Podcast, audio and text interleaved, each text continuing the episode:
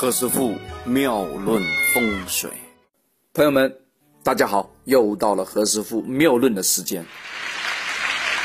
前几天呢，何师傅讲了子午卯酉跟寅申巳亥，讲了好几个生肖，也讲了一些犯太岁以及冲太岁一些不同。哇，引起了我们这个风水妙论群啊大骚动啊！很多朋友很兴奋呐、就讲哇，讲的太准了。这个令何师傅在四个电台的一些总人数啊，产生一个激烈的变化。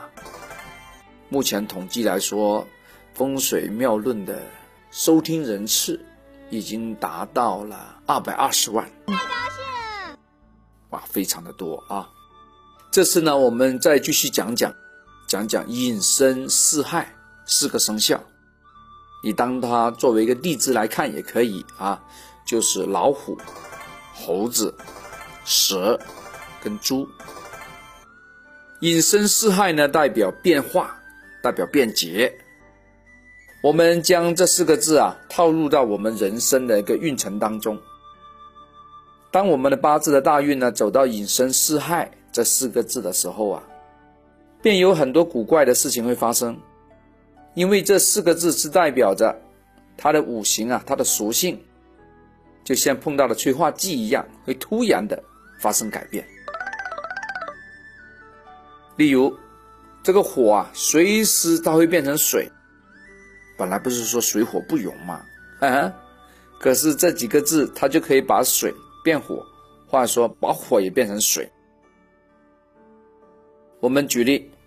如果原来火是你儿子的五行，他突然变成了水，意思啊，你的儿子会离开你，到外地去读书，或者说他发生了问题。如果这个火呢是你的太太，这个火碰到这个流年呐，由火变成水的话，也代表啊你的太太有变动。换句话说。假如你的八字呢有引申四害这几个字，特别是有那个巳那个字啊，巳就是蛇啊，蛇的地址。二零零四年，大家还记得是什么年吗？是猴年。当这个巳碰到申的时候，一定会出现变化。大家不要忘了，二零一六年是猴年哦，也是会变天的哦。因此呢，猴年的特点是令到每一个人都生活在一个变化之中。这个变化包括什么？包括变节、变年、变天，也代表变换你的住址、变换你的生活，还有变换你的脸啊，也代表整容会流行哦。这个四字最强旺的时候呢，是在申年的申月的时间点，也就是二零一六年的农历七月份。大家慢慢看，看何师傅讲的准不准？申月呢，大概是农历的八月八到九月七这个时间点，大家可以做个笔记，到那时候可以挑战一下何师傅，看讲的准不准。由于申与巳。是对头，它一碰到水，啊，一碰头就变成水了。在这个时间点，我们地球上啊会出现大水，这也代表呢有很强的水灾会发生，也可能是风灾，反正代表泛滥的事情啊特别多哦。生字呢，在我们五行上也代表交通工具啊，也代表道路。